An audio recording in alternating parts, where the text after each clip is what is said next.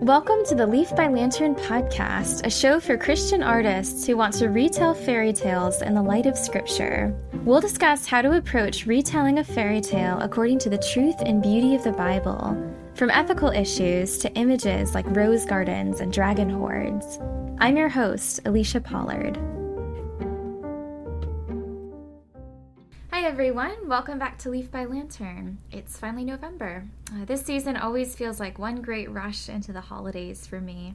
It's taken a while to cool down where I am, but I've already greeted a family of deer and something that looked like a lynx out in the wild earlier this week. So I know woodland creatures are on the move, and I should be too, in the direction of planning Christmas presents.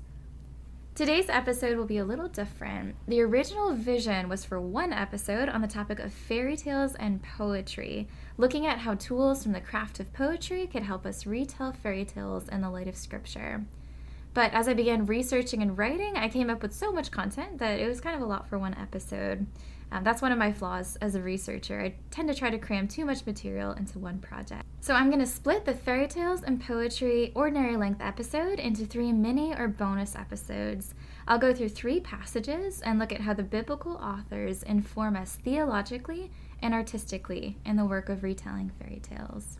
This episode will focus on what we can learn from the craftsmanship of Genesis 1 and how that can help us retell fairy tales better.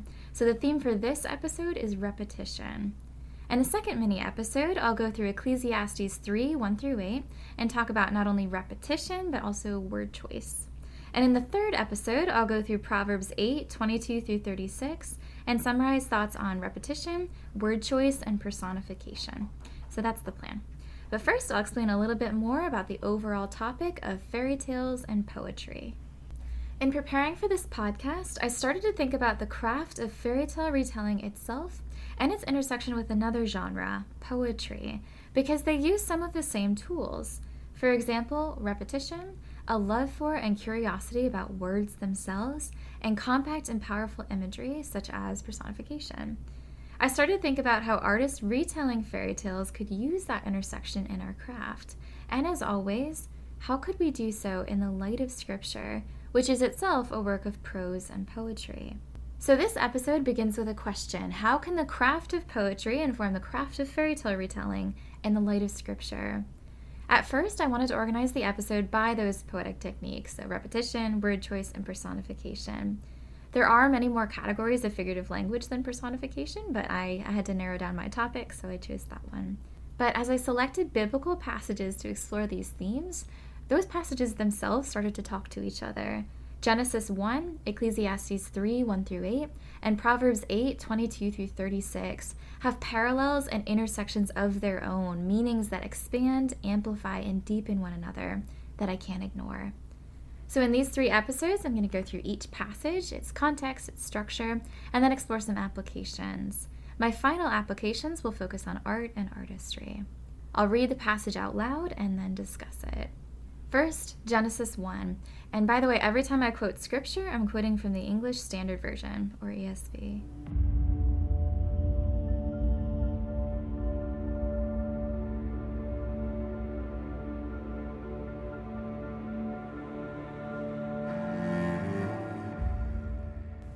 Genesis 1 In the beginning, God created the heavens and the earth. The earth was without form and void, and darkness was over the face of the deep, and the Spirit of God was hovering over the face of the waters. And God said, Let there be light, and there was light. And God saw that the light was good, and God separated the light from the darkness. God called the light day, and the darkness he called night. And there was evening and there was morning, the first day. And God said, Let there be an expanse in the midst of the waters, and let it separate the waters from the waters. And God made the expanse and separated the waters that were under the expanse from the waters that were above the expanse. And it was so. And God called the expanse heaven. And there was evening and there was morning, the second day. And God said, Let the waters under the heavens be gathered together into one place, and let the dry land appear. And it was so. God called the dry land earth, and the waters that were gathered together he called seas. And God saw that it was good. And God said, Let the earth sprout vegetation, plants yielding seed, and fruit trees bearing fruit in which is their seed, each according to its kind on the earth. And it was so. The earth brought forth vegetation, plants yielding seed according to their own kinds, and trees bearing fruit in which is their seed, each according to its kind. And God saw that it was good. And there was evening and there was morning, the third day. And God said, Let there be lights in the expanse of the heavens to separate the day from the night, and let them be for signs and for seasons, and for days and years, and let them be lights in the expanse of the heavens to give light upon the earth. And it was so. And God made the two great lights, the greater light to rule the day, and the lesser light to rule the night, and the stars.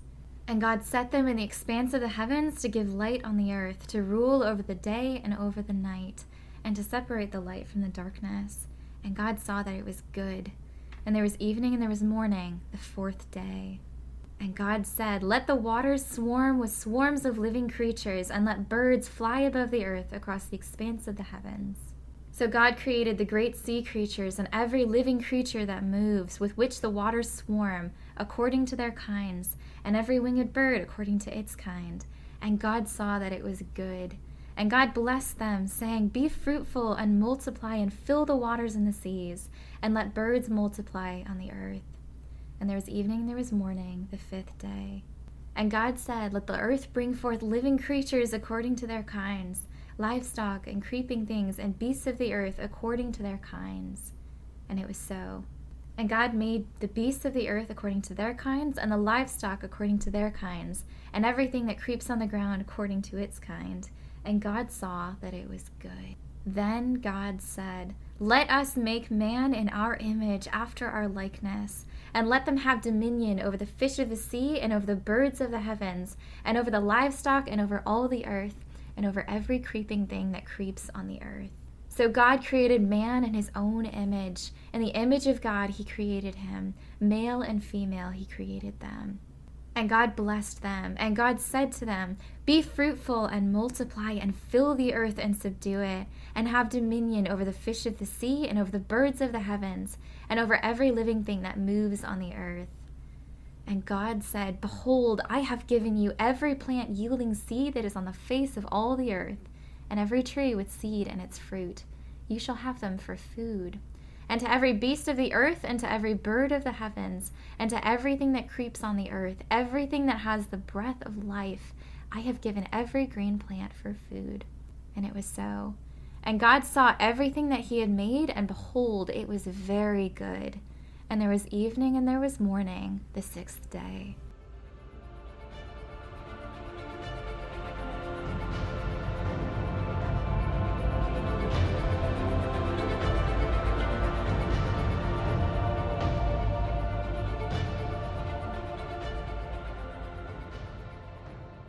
So here are my thoughts on each section.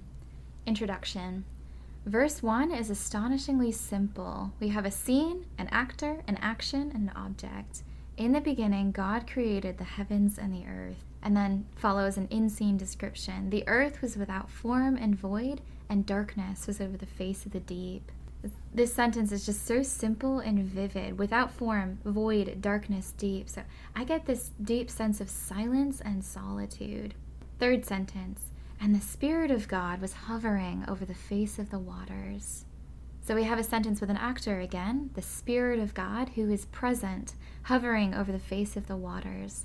And I love that word hovering because it's passive and active, and it has the sense of waiting to it. It's interesting the repetition here in such a small space face of the deep, face of the waters. Um, it creates some, some rhythm, just, just the beginnings of it. So, using very simple, powerful language and sentence structure, the author gives us a formless and void world of darkness and water with one presence God, the Spirit of God. Second section, the first five and a half days of creation. So, we have six days of creation in this passage. Um, the seventh day is in chapter two, which I'm not getting into. And they're beautifully structured. Each day is bookended with, uh, and God said, and a creational command on one side and then on the other side, and there was evening and there was morning, the number of the day on the other. So this pattern gives this sense of order and rhythm. But each creational day is different, and the days grow more complicated grammatically and creationally. They're building on each other. God separates the things He's made into different things. He names them. He creates more things on the same day. He sets or sets up things, and He blesses things. And the things that God makes start to act on their own. The earth sprouts, the greater and lesser lights rule, and so on. This progression makes the passage a slow build of life, abundance, and movement, like a musical piece growing louder and more complex. Even as the days grow more complicated, there's this masterful economy of verbs, and God is still the primary speaker and actor. He says things, sees, separates, makes, calls, sets, creates. Very simple pronouncements with total authority and unmatched power. He makes things, cosmic things, and then he judges them as good, something only a person of total authority and insight could do. So I see more vivid language, simple and powerful, expanse, waters, good, signs, seasons, swarms, heavens. And I see in the structure of this passage a progression into order, multiplicity, fullness, abundance, and life. Third section, the creation of man. So here, the repetition of and God said for all the other days becomes then God said. That calls attention to itself. And the command is unique in content and style. Before he said, let there be, or let the something do something.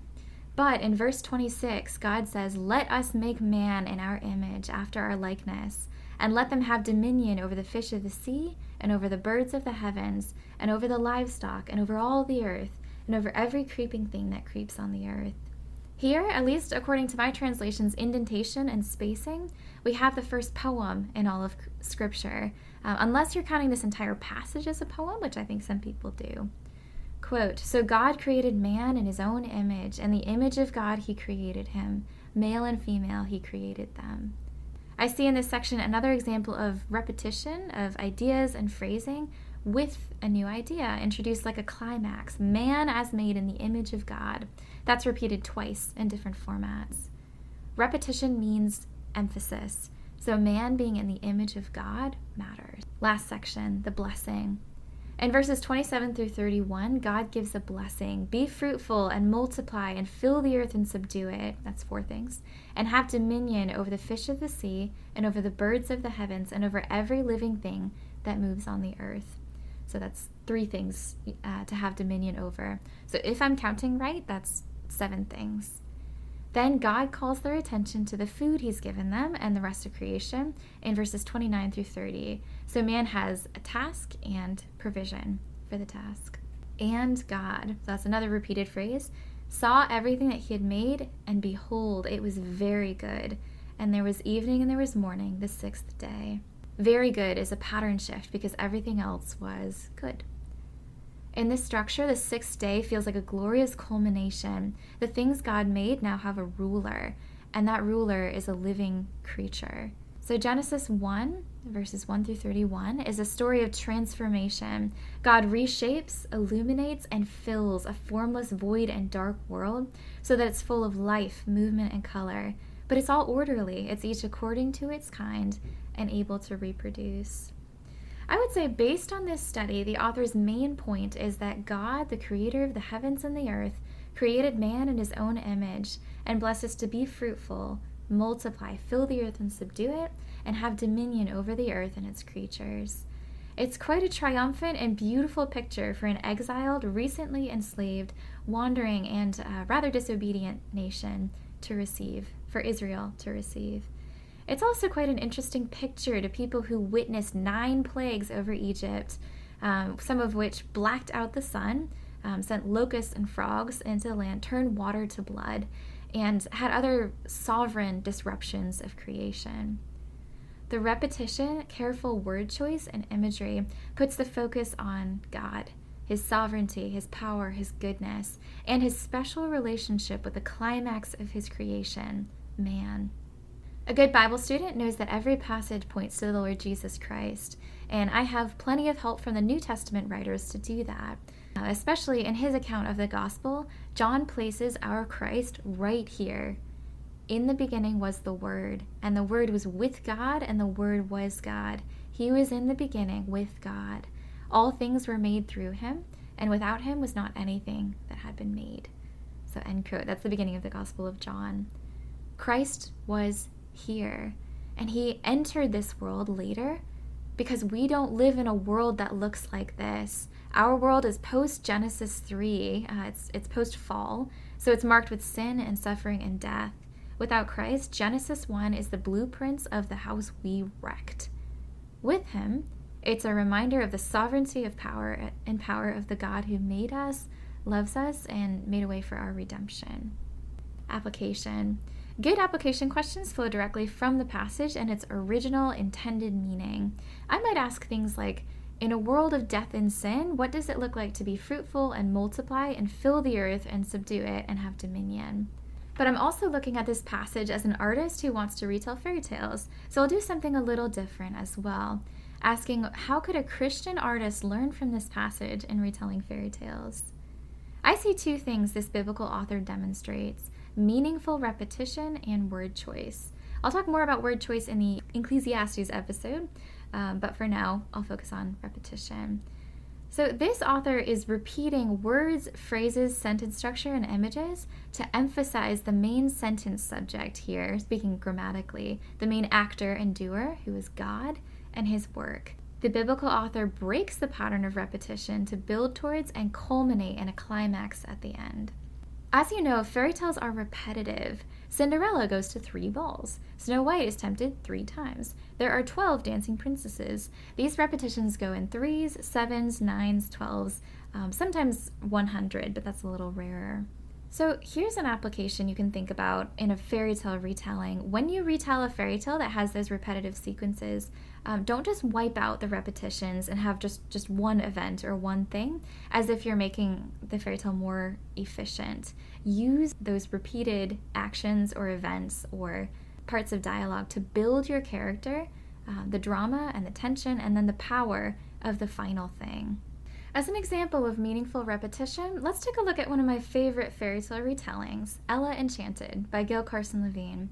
This may be the first fairy tale retelling I ever read, and I still think it's one of the best of the genre. Levine includes the three balls at the end from the Grimm version of the tale, and each of the balls has the same general structure, like the days of Genesis. Ella gets dressed up in a fancy dress, she goes, and then she has to run home by midnight.